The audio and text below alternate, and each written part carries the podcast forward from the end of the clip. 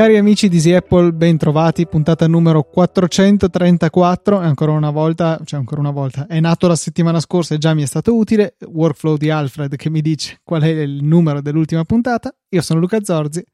Io sono Federico Travaini e sono contentissimo che tu abbia assolto i tuoi doveri. Ma tu pensa comunque uno che per la prima volta eh, si, a, si, avvicina al, ad Easy Apple e mi sente dire il workflow di Alfred magari dice ma questi qua sono pazzi da legare. Beh, ma io sai che sono sorpreso che tu sia riuscito ad ascoltare tutta e abbia apprezzato la puntata di capitolo primo con eh, Francesco Di Lorenzo e Fabrizio Rinaldi perché penso dicessero quattro parole in italiano e poi sì, sette sì, in sì, inglese. Sì, sì, quello è stato veramente difficile, de- devo dirlo, è la cosa il più grande difetto di quella puntata, che per il resto è stata veramente excellent, è stata quella continua excellent. alternanza tra English e italiano che trovavo abbastanza inappropriata a tratti.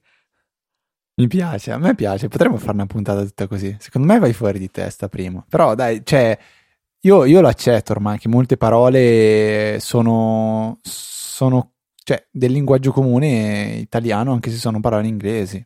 Cioè, soprattutto tra la gioventù. Ma guarda, no. secondo me quando c'è una parola italiana che è perfettamente equivalente in tutto e per tutto, io preferisco usare la parola italiana, ti dico la verità.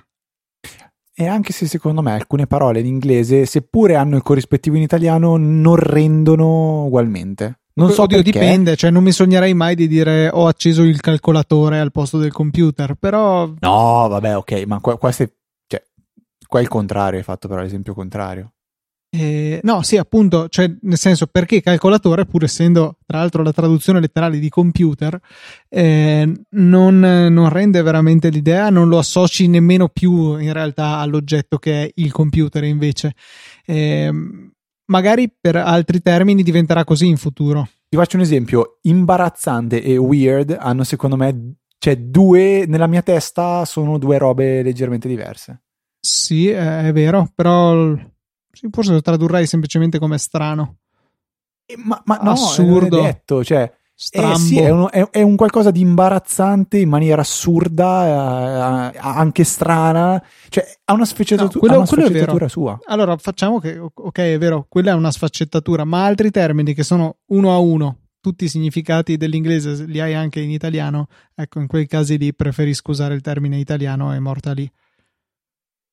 Sì, sì, però non, non storco più di tanto il naso. Storco? Storcere, sì. Più di tanto il naso quando sento parole inglesi. Ce ne sono alcune che sono for- forzatissime. Eh, però poi dipende un po' anche dal contesto. La mia battaglia personale è contro l'inventato verbo imputare, voce del verbo imputare dei dati, che non ha senso perché tra l'altro spesso è, è, detto con la M perché MP ci insegnano a scuola si usa MP non NP come importante non importante e tu non imputi dei dati perché imputare una persona a parte che non penso che sia nemmeno transitivo ma una persona è imputata quando è accusata di qualcosa in un processo, non, non, inserisci dei dati, cioè è proprio una cosa sbagliata. Ecco, si dice inserire dei dati, non imputare.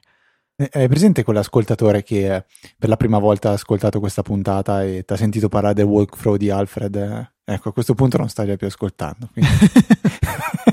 meglio, meglio, provare a, a, tornare sulla retta via, Luca.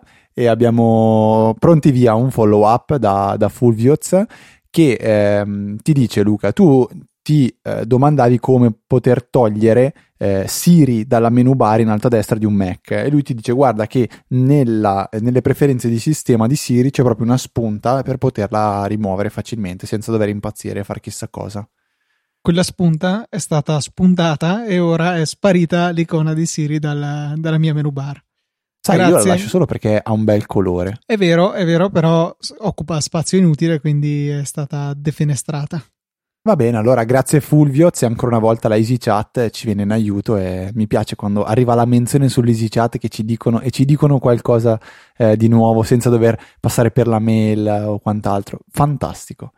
Eh, la prima domanda invece arriva da Laura e sono due domande. La prima è una domanda un po' eh, che abbiamo già eh, approfondito nelle scorse due puntate di fila e tratta dell'iPad Pro in sostituzione a un MacBook e noi lo ribadiamo ancora anche a te Laura, se eh, tu non hai particolari applicazioni che devi usare ma usi il Mac soltanto per navigare su internet, vedere video, prendere due appunti, l'iPad Pro va benissimo, è anche più comodo, lo puoi usare a letto comodamente. Confermo 100% perché Laura ha proprio specificato che è questo il suo caso d'uso, quindi l'iPad Pro è, anzi forse addirittura sovradimensionato, anche l'iPad Air potrebbe, potrebbe essere sufficiente, però ad ogni modo sicuramente per il caso d'uso eh, può andare benone. Ecco, magari prendi, le, non esiste più un modello, eh cavolo, il modello da 13 pollici esiste solo Pro in questo momento. Sì. Ecco, perché quello io un po' ancora lo, lo sento che mi manca, quel, quel, pollice e mezzo in più mi manca. Ehm, la seconda domanda di Laura è, eh, dice, ho, ho, problemi di lentezza con un iMac 2013, nonostante abbia il disco occupato solo un, per, per, un quarto della sua capienza. Esistono applicazioni valide per risolvere la cosa oppure è un problema fisiologico legato all'età? Allora, eh, come Esempio diretto ti porto il mio MacBook, e, MacBook Pro da 15 pollici Retina del 2013, precisamente settembre 2013, che è quello che sto usando tuttora per registrare la puntata e che va da Dio. Eh, la prima osservazione che ti faccio, Laura, è, ti facciamo è eh, se hai un hard disk, quello è il frutto di tutto il male che tu percepisci oggi col tuo Mac. Quindi la cosa che dovresti provare a fare è rivolgerti a eh, un centro specializzato o se vuoi imbatterti te, te stessa a provare a farlo. Non è proprio semplicissimo con gli iMac, io, io personalmente non l'ho neanche mai fatto. Sostituire l'hard disk con un SSD, quello riporta il tuo Mac a nuova vita. L'investimento è di 150-200 euro però il Mac rinasce completamente. Se invece hai già un SSD, Luca, abbiamo una serie di applicazioni che possiamo consigliare per fare un po' di pulizia eh, in generale del Mac e analizzare qual è l'occupazione dei dati del, sul proprio SSD o comunque hard disk. Sì, sicuramente con applicazioni come Clean X, penso che si dica X e non 10, si può dare una pulita, però la vedo dura che possa cambiarti la, la vita da, dalla notte al giorno. Può sicuramente aiutare a guadagnare spazio, ma quanto a prestazioni non penso sia così influente, anzi, cioè, direi che è neutro. E se poi Laura ci dice che ha il disco pieno solo per un quarto, mi sembrava, quindi non è quello il suo problema. Altre applicazioni interessanti possono essere Gemini per trovare file duplicati oppure Daisy Disk per vedere dove è usato lo spazio, però ancora una volta sono applicazioni legate più che altro a liberare spazio su disco. Se posso dare un suggerimento, eh, magari andare dal, in un centro specializzato può diventare costoso, portare via tanto tempo e mm, si può avere l'80% del risultato, forse anche il 90%, eh, sfruttando un SSD esterno come disco di boot. Eh, il 2013 del, il modello 2013 dell'iMac già dispone delle porte eh, USB 3 e quindi ti dà una possibilità piuttosto economica di avere un SSD esterno sul quale installare il sistema operativo e appunto eventualmente utilizzare lo storage interno del Mac per file grossi, film, eccetera, eccetera. Eh, magari ti metto nelle note della puntata una coppiata di custodia est- anzi dai facciamola semplice per avere una cosa bellina e compatta c'è quel SSD portatile della Samsung T3 mi pare si chiami T5 eh, che è bello veloce, compatto e direi che è veramente valido. Ecco, la versione da 2 tera per 350 euro possiamo anche evitarla, ma magari eh, la, la, versione da un tera cosa costa? 200, 162 euro per un tera di SSD veloce e USB 3 secondo me può essere un ottimo compromesso. Ci sono anche le versioni da 500 giga ma eh, non costano tantissimo di meno ecco 115 euro per quella da 500 giga. Secondo me la versione da 1 tera potrebbe essere l'ideale, un sacco di storage piuttosto veloce da utilizzare esternamente al computer. Mm, mettiamo un link nelle note della puntata. Poi da lì ci sarà solamente da fare l'installazione sul disco esterno. In realtà non è nulla di difficile. Tieni premuto Command R all'avvio del Mac, ti si accenderà la modalità. Perché non cabro, Carbon Copy Cloner? Scusa, Luca? Ah, esatto, sì, anco, ancora meglio, eh, giusto. Che, che stupido, la facevo molto più difficile. Carbon Copy Cloner, basta anche la versione trial eh, da 30 giorni, fai un clone esatto del tuo, della tua installazione di macOS dal disco interno all'SSD esterno. Tra l'altro Carbon Copy Cloner è piuttosto sveglio, quindi eh, se o meglio è potente se magari hai che ne so la libreria foto che è troppo grossa per eh, entrare nell'SSD esterno tu togli la spunta a quella cartella lì e ti farà una copia completa salvo la libreria foto questo capitolo si chiamerà Quella volta in cui Federico ha detto una cosa a cui Luca non aveva pensato. Perché me lo merito, me lo merito. Luca, tra le varie applicazioni me ne viene in mente una che usavamo ai tempi dell'università. Si chiamava Onyx. Secondo te è un'applicazione che c'è ancora, vale la pena di usare, non ha più senso? C'è ancora, vale la pena di usarla ogni tanto. Sì, non è, non, ripeto, non sono cose che risolvono problemi di lentezza intrinseca del sistema. Certo, poi c'è la solita ultima chance che è quella del mega formattone che invece di usare Carbon Copy Clone si fa un nuovo, un nuovo, una nuova installazione da zero. Quindi riassumendo troverai Laura tutte queste applicazioni e più il, il, il, diciamo questo hard disk esterno che, che Luca ci, ci, ha suggerito che non è in realtà un hard disk ma cioè già, contiene già l'SSD sì sì è un è SSD soltanto... portatile è piccolino perché è tipo 6 cm per 7,5 per uno così a occhio eh? e pesa 51 grammi penso e per cui veramente compatto e è USB-C, ma nella confezione sia il cavo eh, che finisce in USB-A per collegarlo ad esempio all'iMac che non ha porta USB-C, sia quello che finisce in USB-C per attaccarlo magari al tuo nuovo iPad Pro da 11 pollici che ti potresti comprare, Laura. E continuando invece Luca, eh, sempre in tema iPad, ci viene fatta una domanda da Marco dicendo potete consigliarmi una tastiera per l'iPad Air dotata di retroilluminazione, protezione per iPad e di supporto per l'Apple Pencil di prima generazione? Vorrei risparmiare qualcosa non acquistando la tastiera originale della Apple. Guarda, ti suggerirei la Logitech Slim Combo iPad Pro da 10,5 pollici custodia con tastiera retroilluminata, rimovibile wireless e tecnologia Smart Connector. Eh, Nero de... QWERTY layout italiano. Esatto, scusi, ho dimenticato l'ultimo Ci tenevo, pezzo. scusa. Perché appunto l'iPad Air 2019, insomma lo stesso che ho io, eh, ha lo schermo da 10,5 pollici come l'iPad Pro di qualche anno fa e ne condivide gli accessori le, la, questa tastiera della Logitech che è anche una custodia, ha il supporto per la Pencil, è staccabile dall'iPad Pro e utilizza lo smart connector, quindi niente pile da ricaricare, niente associazioni Bluetooth da fare, è idonea anche all'iPad Air, quindi direi che il consiglio è questa tastiera qui che costa non poco, costa 115 euro su Amazon, tuttavia quella di Apple costa tipo 180, quindi è comunque un bel risparmio. E Luca, esiste anche una versione più nuova che si chiama Create, che è per, se non sbaglio, gli iPad Pro più nuovi, adesso non mi ricordo il nome esatto, però eh, no, si chiama Create, non ne sono sicuro. Eh, la recuperiamo, la mettiamo nelle note della puntata e sono le versioni per eh, gli ultimi iPad Pro, anche qui con porta pencil, eh, tastiera retroilluminata e tutto e quant'altro, magari torna utile anche a Laura nel caso in cui decida di comprare un, uh, un iPad Pro. Ultima domanda, dulcis in fondo, arriva da Stefano Luca e eh, chiede: Conoscete un'applicazione che mi permetta di creare un grafico o una statistica generabile magari in PDF delle attività registrate con Apple Watch? Aggiungo io che non sia già quello che fa di suo, immagino, eh, l'Apple Watch perché è da iOS 13 e la nuova versione di WatchOS che penso sia la 6. Correggimi Luca. 6? 6.1? Sì, comunque 6. Sì, comunque diciamo la generazione 6 esiste già nell'applicazione attività la possibilità di andare a spulciare eh, una prima eh, così eh, statistica molto grossolana eh, generata dai dati acquisiti dall'Apple Watch.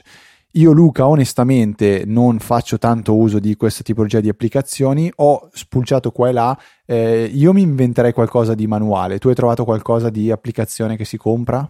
Mm, temo di no, stavo guardando se Activity supportava questa cosa, che è un modo molto bello di vedere eh, i nostri risultati, ma no, temo di non conoscere nulla, quindi come al solito quando siamo in questa situazione giriamo la domanda ai nostri ascoltatori e se qualcuno eh, sapesse cosa suggerire a Stefano, siamo qui tutti orecchi pronti a rigirare la, la risposta.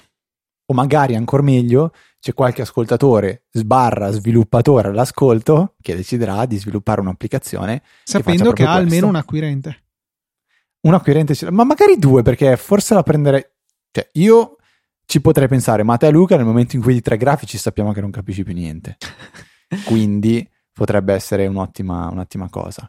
E, ehm, eh, niente finite, finite, le domande Luca eh, proprio ieri mi è saltato fuori su Reddit una, una, news che mi ha un po' lasciato lì di sasso, ma tutto sommato eh, niente di così eclatante perché è stato scoperto in maniera diciamo sperimentale, non proprio eh, scientifica, che l'applicazione di Facebook utilizza la fotocamera frontale per eh, registra diciamo quello che viene eh, catturato dalla fotocamera frontale quando si scorre sulla timeline.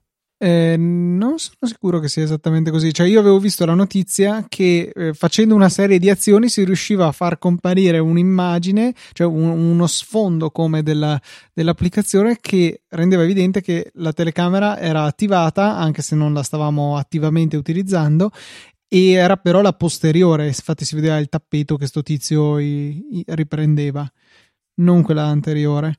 Sì, allora mi ricordo la storia del tappeto, ma mi sembrava fosse la vediamo so camera bla bla bla eh, the update della camera no lui dice avevo la, la, la camera por, eh, puntata verso il, il tappeto. Eh, non so però se fosse quella frontale quella ovviamente di logica sarebbe quella posteriore però se proprio dovesse fare una cosa del genere Facebook secondo me dovrebbe farlo con quella eh, frontale. Tra l'altro c'è un aggiornamento su thenextweb.com dove, eh, aggiornamento di 13 novembre di oggi, Facebook ha confermato il problema e l'ha chiamato un bug che probabilmente risolveranno. Quindi la cosa è stata, è stata mm, diciamo così, confermata. Ripeto, a me non sorprende eh, più di tanto, però mi sorprende il fatto che eh, cioè questo sia stato permesso in qualche modo all'interno di iOS, dove ci sono 30.000 eh, richieste di permesso, puoi usare l'applicazione, l'applicazione vuole usare il Bluetooth, la fotocamera, non fotocamera, cioè tutti questi controlli comunque non sono bastati perché Facebook è riuscita a in qualche modo raggirarli in maniera più o meno losca, bug o non bug, cioè eh, tu cioè quello che diciamo di Catalina, cioè tutte queste robe qua, ma poi alla fine ti danno l'illusione di stare più tranquillo o sei veramente più tranquillo? Ma guarda, Fede, in realtà eh, il fatto è che una volta che l'applicazione Facebook in questo caso ha, eh, ha avuto il permesso dall'utente di visualizzare la fotocamera, allora tra virgolette game over, nel senso possono utilizzarla a piacere, non c'è la lucina verde tipo webcam che si illumina quando questa è attiva. Si può discutere se magari eh, sarebbe opportuno farlo, un po' come quando un'applicazione registra l'audio, l'orologio nell'orecchietta sinistra degli iPhone col notch si illumina o, o comunque eh, si illumina tutta la barra superiore negli iPhone precedenti. Ehm, la, il fatto è che se togliessero agli sviluppatori la possibilità di gestire così liberamente la fotocamera, probabilmente sarebbero obbligati a a fornire Apple stessa l'interfaccia grafica della fotocamera e questo non andrebbe bene nel senso che pensiamo a tutte le app personalizzate che sfruttano la fotocamera se si dovessero limitare all'interfaccia che abbiamo su eh, appunto su, su, iOS normalmente eh, non potrebbero fare tante delle cose che fanno che ne so il fatto che su Instagram tieni premuto fai il video idem su Whatsapp eccetera. Eh, cose che ci sono solo parzialmente solo sugli iPhone 11 quindi temo che non ci sia veramente niente da fare. Bisogna sfidarsi, fidarsi degli sviluppatori consci del fatto che nel momento che gli si concede accesso alla fotocamera loro la possono usare. Ecco, però ha detto una cosa importante, cioè nel momento in cui gli si concede l'accesso alla, alla, fotocamera. Quindi una cosa che potrei consigliare a tutti è se non usate la camera di Facebook, e onestamente non vedo la necessità di doverla usare, o meglio, sono separati i permessi della fotocamera del rullino fotografico? Sì, sì, sì, sì ok, quindi grosso consiglio è andate nelle impostazioni di iOS sotto l'applicazione Facebook e negategli l'accesso alla fotocamera in modo che se volete pubblicare una foto accedete al rullino e, e bene, però vi togliete questo dubbio, metti che un prossimo aggiornamento rintroduce questo bug eh, magari in maniera un po' più velata, ecco toglietevi il dubbio e fatelo. Eh, è una roba che io non, non, non, ci ho mai pensato di fare, però l'ho fatto. Eh, o meglio, lo farò. Fortunatamente non ho Facebook, non uso Facebook. Eh, ancora meglio sarebbe, e questo anche non soltanto da un punto di vista di privacy, ma anche per la batteria del vostro iPhone, cancellare del tutto l'applicazione Facebook e crearvi una piccola scorciatoia sulla home screen che apra eh, facebook.com e, e, usare, diciamo così, la, la web app. Eh, questo mi ricordo che anche io, Luca, eh, anni e anni fa, quando le batterie dell'iPhone erano di certo non prestazionali come quelle di oggi e l'applicazione di Facebook era una sanguisuga di risorse del, dell'iPhone, l'avevo disinstallata e usavo la, la, versione web ed era tutto molto molto più longevo eh, e più eh, così fluido. Quindi questo potrebbe essere un doppio, un doppio consiglio e poi estendere questa cosa anche a tante altre applicazioni immagino non Instagram, altrimenti eh, finisce lì l'applicazione. Però chissà che questo bug non ce l'abbia anche Instagram. Magari vi becca con la lingua fuori mentre guardate... Eh?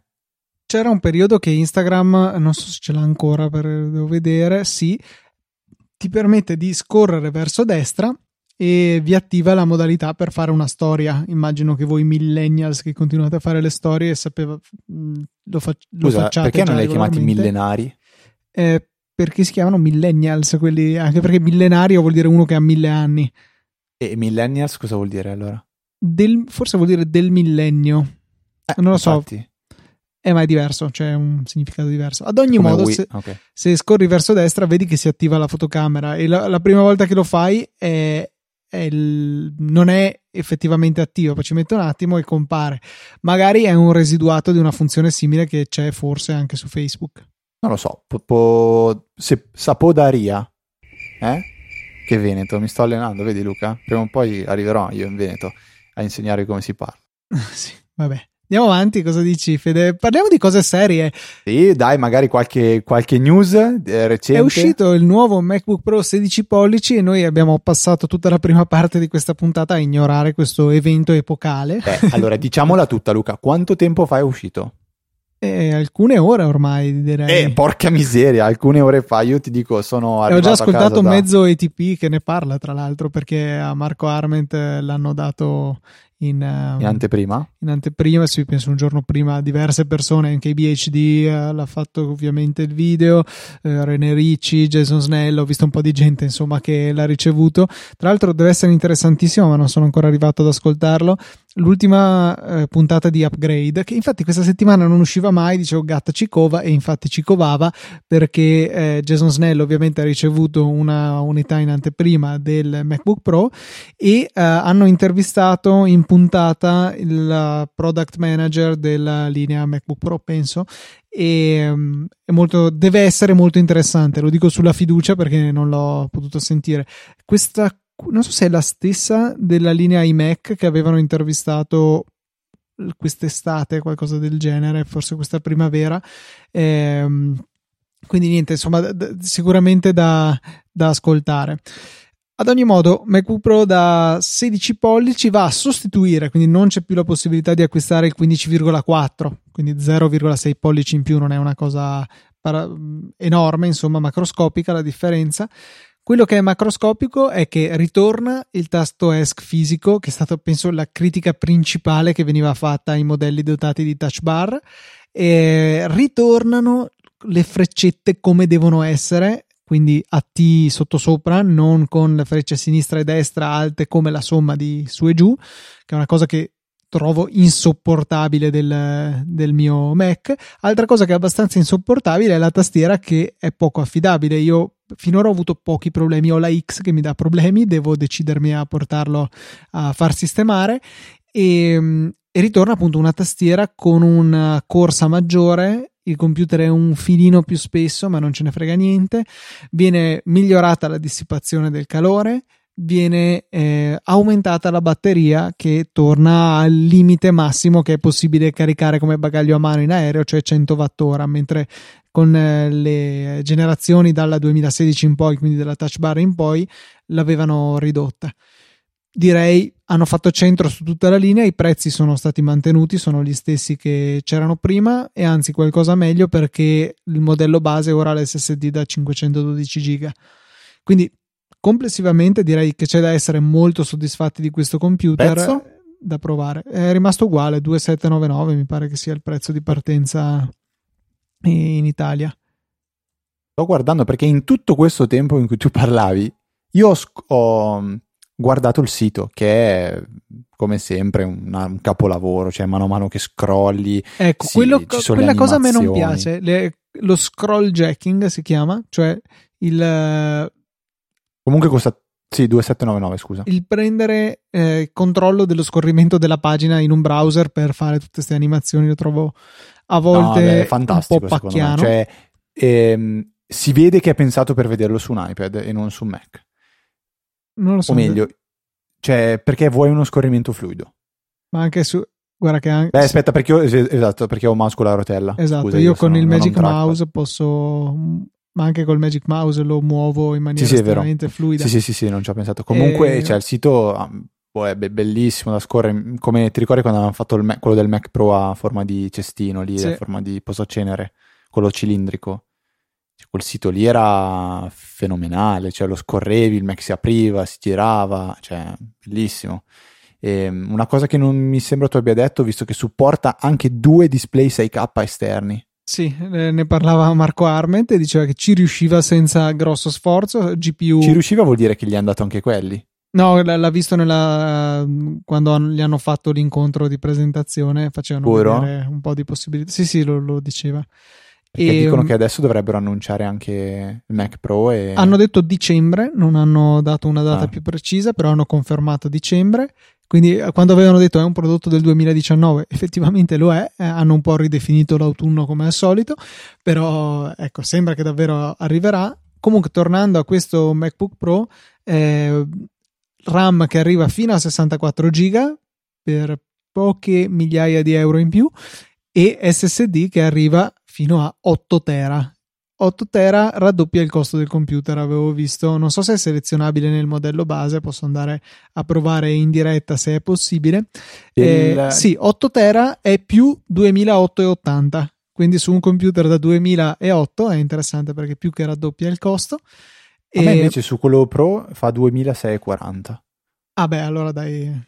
Cioè, ah beh sì, giusto, il, giusto, il perché, 8... parte, perché, parte, da un, da un tera. tera. Sì, hai ragione. Ecco, Comunque arriva a 6.000 euro con 8 tera e poi c'è anche 64 giga di RAM che costano solo 960 in più, pensavo anche peggio, è andata bene. Comunque volevo solo sottolineare 8 tera e 5 giga di iCloud, solo questo volevo dire. sì, esatto. Per sicurezza. Diciamo che eh, così, se ci fosse qualche benefattore all'ascolto, la configurazione che prenderei io è quella... Eh, ci sono i due modelli di partenza. Ci sono i due modelli di partenza. Partirei da quello un po' più caro, che ha già il Tera di SSD, che per il mio utilizzo è sufficiente, e porterei la RAM a 32 giga. Quindi cortesemente se riuscite a fare 3.779 euro di donazioni entro mh, le prossime ore sarebbe molto molto gradito e da grafica va bene quella base? per il mio uso sì ah. comunque c'è aggiungi una permuta basta che aggiungano che invece del vecchio computer puoi portargli anche tipo un, un figlio un parente non so un parente un pezzo di braccio Permuta il tuo vecchio parente. Se è idoneo, sì. puoi avere un rimborso fino a 1020 euro. Tra l'altro, per Beh, avere. Portaci il nonno. Una roba del genere. Cioè, una... vabbè. Piantiamo di dire boiate perché l'altra novità della settimana è che Adobe ha fatto la. Eh, si chiama CC Max, mi sembra. Cioè, ha fatto il solito evento annuale dove mostra quali sono le novità e hanno presentato anche eh, o meglio una versione full di Photoshop per iPad dicendo che arriveranno anche se non sbaglio più avanti Illustrator e InDesign se non, non ricordo male. Illustrator ne sono abbastanza sicuro. E quindi dovrebbe arrivare una versione per Photoshop praticamente che ha il core identico a quello del, della versione desktop. Quindi sarà magari leggermente strozzata, però già pronta per poter essere un vero e proprio Photoshop. Roba che qua su Easy Apple ci interessa, Luca. Mica troppo, mi mm, sa. Non particolarmente, no, non utilizzo Photoshop, però finalmente interessante che arrivi eh, questa versione annunciata ma, oh, più di un anno fa ormai e finalmente adesso diventa fruibile eh, con un bel po' di asterischi, il più grosso dei quali è che eh, è chiaramente una versione che per quanto si appoggi, eh, almeno così ci dicono, al, al codice che fa andare la versione per computer, non espone perlomeno ancora nell'interfaccia del, dell'applicazione per iOS tutte le funzionalità che sono invece presenti nella controparte desktop. Sicuramente andranno ad aumentare le funzioni disponibili, però ecco, non aspettiamoci in questo momento di rottamare un computer e poter sfruttare tutta la potenza dell'iPad Pro per utilizzare la eh, Photoshop. Questo non è, non è al momento possibile, arriverà e diciamo che è già un bel passo avanti il fatto che in teoria sia compatibile con più o meno tutti i file PSD, anche se ho letto di qualcuno che ha trovato qualche problemino, però ci sta l'applicazione ancora giovane se la direzione è quella, è interessante comunque per poter sfruttare questa potenza che abbiamo in mobilità e l'Apple Pencil che sicuramente per fare determinate operazioni su Photoshop fa sicuramente la differenza, perlomeno rispetto a un mouse, poi se abbiamo altri tablet esterni, come si chiamano, le tastiere, no, le cose grafiche, tavolette grafiche, tavolette grafiche sì. eh, magari si riesce a arrivare vicino, però sicuramente l'immediatezza di manipolare su uno schermo stupendo come quello dell'iPad Pro con un, eh, un dispositivo preciso come l'Apple Pencil in maniera così diretta sicuramente può essere un'ottima esperienza. E Luca, io vi avevo promesso eh, a te e a tutti gli ascoltatori che quando eh, diciamo, avrei eh, chiesto a Siri eh, de- delle, delle, domande ehm, quando avrei chiesto, ho il dubbio sia giusto in italiano, ma non fa niente. Quando chiedo qualcosa a Siri di semplice, ma che eh, non riesce a elaborare, ve l'avrei detto. Ecco, qui ho uno screenshot di settimana scorsa dove io dico a Siri: Ehi Siri, ricordami alle 10.45 scadenza parcheggio. E questo è quello che ha letto Siri. La risposta su è: Non ho potuto creare il promemoria, mi dispiace. Cioè, è una delle pro... cose che non puoi fare, Fede. Cioè, cosa non posso fare? Ricordarti del parcheggio, devi prendere la multa. Ah, va bene, ok, se questa è la politica di, di Siri, va bene. Mm. Mi concederò del tutto alla buona a, a, a Alessia, che in casa finalmente ha preso un po' più di potere perché mi sono abbandonato ad un acquisto folle, non folle, non lo so, ma ho visto che settimana scorsa sono state messe, forse due settimane fa sono state messe in sconto le plafoniere della Xiaomi su Amazon, il prezzo se non sbaglio era 60 o 69 euro, mi sembra più 69, non mi ricordo, comunque tra, tra i 60 e i 70 euro, ne ho acquistate due per metterle in sala, dicevo prima Luca, io tuttora ho in, praticamente in quasi tutte le sale ancora la lampadina che penzola coi fili, quindi una roba abbastanza probriosa. Ho installato le plafoniere, eh, le ho collegate eh, tramite l'applicazione di Xiaomi Home a, eh, ad, a, ad Alessia non senza difficoltà, perché onestamente ci ho impiegato un po' a capire come era il processo giusto da seguire per poterle abbinare a, ad Alessia.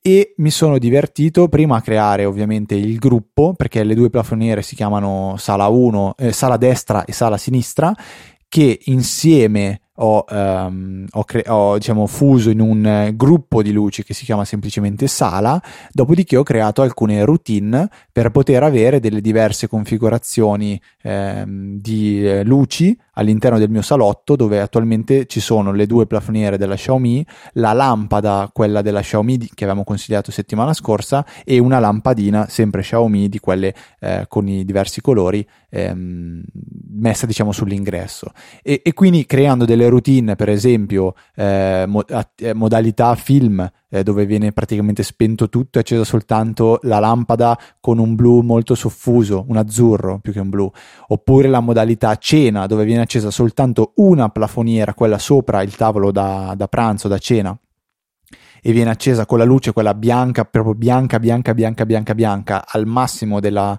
della luminosità, eh, oppure quella più standard dove la luce diventa eh, bianca, dove per me bianca in realtà è, è, è, un po' giallina, non è vero che sia bianca, e vengono accese entrambe al 30%, quindi eh, è una cosa che, che mi piace veramente tanto ho dovuto intervenire in maniera obbrobriosa, Luca, te lo dico adesso, non te l'ho detto prima, se no non me lo facevi neanche dire, con i pulsanti della luce, perché per evitare che questi vengano premuti ho messo dello scotch di carta sopra eh, i vari Scusa, pulsanti. Non puoi in modo staccarli, che... cioè... Eh? Li tiri giù e bypassi i fili. Sì, hai ragione, dovrei fare questo lavoro qua, però eh, dato che era una roba fatta di, di, test, volevo vedere se funzionava tutto bene, se non venivo buttato fuori di casa, eh, ho deciso di per, per inizialmente fare così, dopodiché andrò a, a, a togliere gli switch delle, delle, delle scatolette e sostituirli con de, dei, dei, finti tasti per fare un collegamento diretto. E, um, ho una domanda però per te Luca che mi è stata fatta da un collega quando gli ho mostrato questo piccolo video che avevo registrato per far vedere tutte le varie routine da attivare e da disattivare. La domanda è questa: oggi in casa mia, se va via internet, io non posso più comandare le luci. Punto. Non posso più accendere, non posso più spegnerle. Non hai i telecomandini delle luci?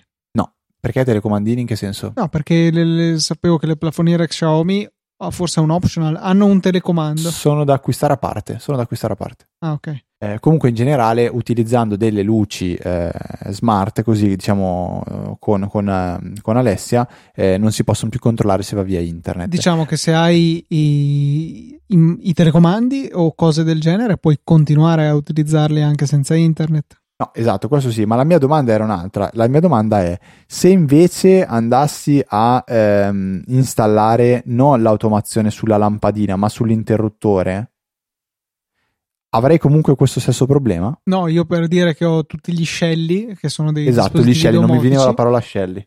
Eh, e comando invece delle luci stupide, delle normalissime lampadine, e posso utilizzarlo tranquillamente anche senza internet. Anzi, ti dirò di più, eh, nella casa in montagna eh, avevamo delle tapparelle che, um, elettriche che avevano i pulsanti a muro classici, però avevano la rottura di balle infinita che dovevi star lì a tenere premuto il tasto per mantenere attivo il motore.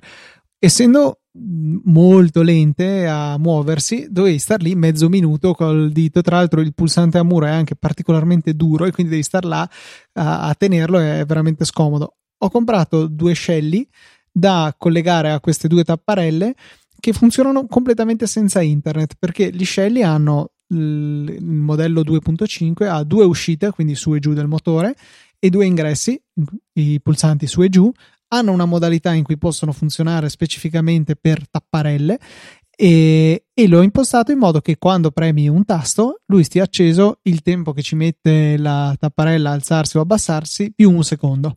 Così io premo e me ne vado e la magia vuole che le tapparelle vengano giù da sole. Eh, enorme miglioramento della qualità di vita ho utilizzato un dispositivo demotico nemmeno attaccato a internet perché il wifi non ce l'ho in montagna e quindi e quindi faccio a meno. Può semplicemente funzionare in maniera stand alone. La stessa cosa potresti averla per le tue luci.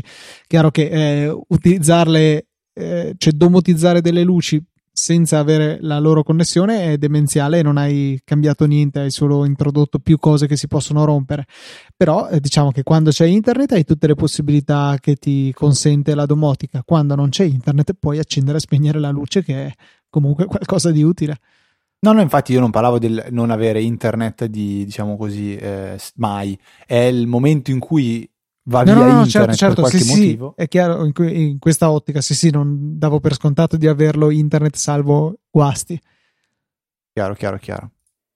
Ok Luca, non so se vuoi aggiungere qualcosa, se no possiamo procedere a consigliare il prodotto della settimana, ringraziare tutti i nostri ascoltatori e salutarli e dargli la buonanotte. Ci sono solo una nota a margine, ho provato a dire a Apple che volevo dare in permuta il mio Mac per eh, non avendo parenti a disposizione sacrificabili ho pensato di provare a vedere se sacrificando il mio Mac mi davano una cifra decente per il nuovo MacBook Pro 350 euro ti danno no 340 eh, no, veramente ho sparato a caso ti eh? giuro 340 no, euro non ci, credo, comp- non ci credo questo computer qua era costato più di uno zero in più rispetto a quella cifra lì, quindi vabbè. E, ma la cosa idiota. Quanti anni ha? Scusa, due? Tre anni.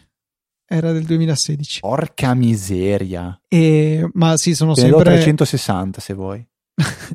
no, cioè diciamo che queste permute di Apple, come sempre, sono assolutamente solo e soltanto per chi non ha tempo, non ha voglia, lo metterebbe su un- in un cassetto e piuttosto che niente si prende questa pipa di tabacco, ma lo stesso vale per, eh, per gli iPhone. Ma la cosa che Sì, ma lo volevo- metti su, su subito a 1000 euro, l'hai venduto quel Sì, lì, certo, eh. ma lo vendi a più di 1000 euro, voglio sperare. Ad ogni modo, Eh, no, capito, cioè, vabbè, scusa. Ad ogni modo, eh, la cosa buffa è che ti aspetti un'esperienza da Apple, clicchi lì, ti dice ma è un computer Apple o altro? Apple? Oh, bene, inserisci qui il seriale. Sono andato a copiarlo da Mela informazioni su questo Mac e l'ho incollato lì e dico adesso si tirerà fuori tutto dal seriale. E poi ho cominciato a chiedermi e di che anno è? Ah no, aspetta, prima che cos'è? Un MacBook Air Pro, poi di che anno è? E che processore ha? E che SSD? E allora cosa mi hai fatto mettere il Ma che seriale? a cos'è? fare? Tu devi rispondere Gigi.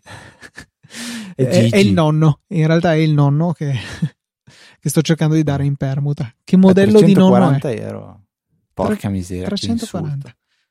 Detto questo, Fede, andiamo a parlare di cose un pochino più felici e chiudiamo questa puntata in bellezza ringraziando i nostri impavidi donatori che anche questa settimana hanno messo mano al portafogli per supportarci. Ah, t- torno a ricordare cos'era 3779, questa era la cifra che mi serviva. Ringraziamo Alessandro Blasi, Fulvio, Ivan Vannicelli, Diego Dalla Bernardina, Andrea Lucetto, Diego Donati, Paolo Massignan, Davide T e Diego M per il loro generoso supporto. Trovate tutti i modi per fare la stessa cosa anche voi nella sezione supportaci di Apple e del sito di Easy Podcast. In realtà, ecco, vedi, poi me le merito le mail che arrivano invece a Easy Podcast. E direi che è tutto. Possiamo consigliare il prodotto della settimana. Che sono senza dubbio le plafoniere della Xiaomi. eh, le trovate su Amazon. È prodotto un po' plasticoso, però una volta che viene installato eh, hanno, hanno il supporto, diciamo quello che si fissa al, al soffitto, che è fatto di, eh, di ferro. Ecco. Eh, la parte invece poi della plafoniera stessa è fatta un po' plasticosa, diciamo non è proprio il top del top della qualità, però secondo me come eh, estetica, a me personalmente piacciono molto e come, come luce sono eh, senz'altro ottime. Eh, ho provato a cospargere la casa di plafoniere, ma sono stato minacciato eh, di morte perché probabilmente non sono eh, il massimo così dell'estetica, fanno un po' ufficio se vogliamo proprio essere... eh, no, a me è stato detto che fanno molto aeroporto, però boh, io aeroporti con quelle plafoniere onestamente non le ho mai viste. Vi ricordo eh, i nostri contatti che sono info.easyapple.org e su Twitter trovate sia me sia Luca con i nostri rispettivi account privati, siamo ftrava e LucaTNT. Per questa 435esima puntata direi che eh, veramente... Luca vuoi controllare se è giusto quello script di Keyboard Maestro? 434esima. 434 vedi, vedi che funziona 434esima puntata è veramente tutto un saluto da Federico Un saluto da Luca. e noi ci sentiamo la settimana prossima con una nuova puntata di Easy Apple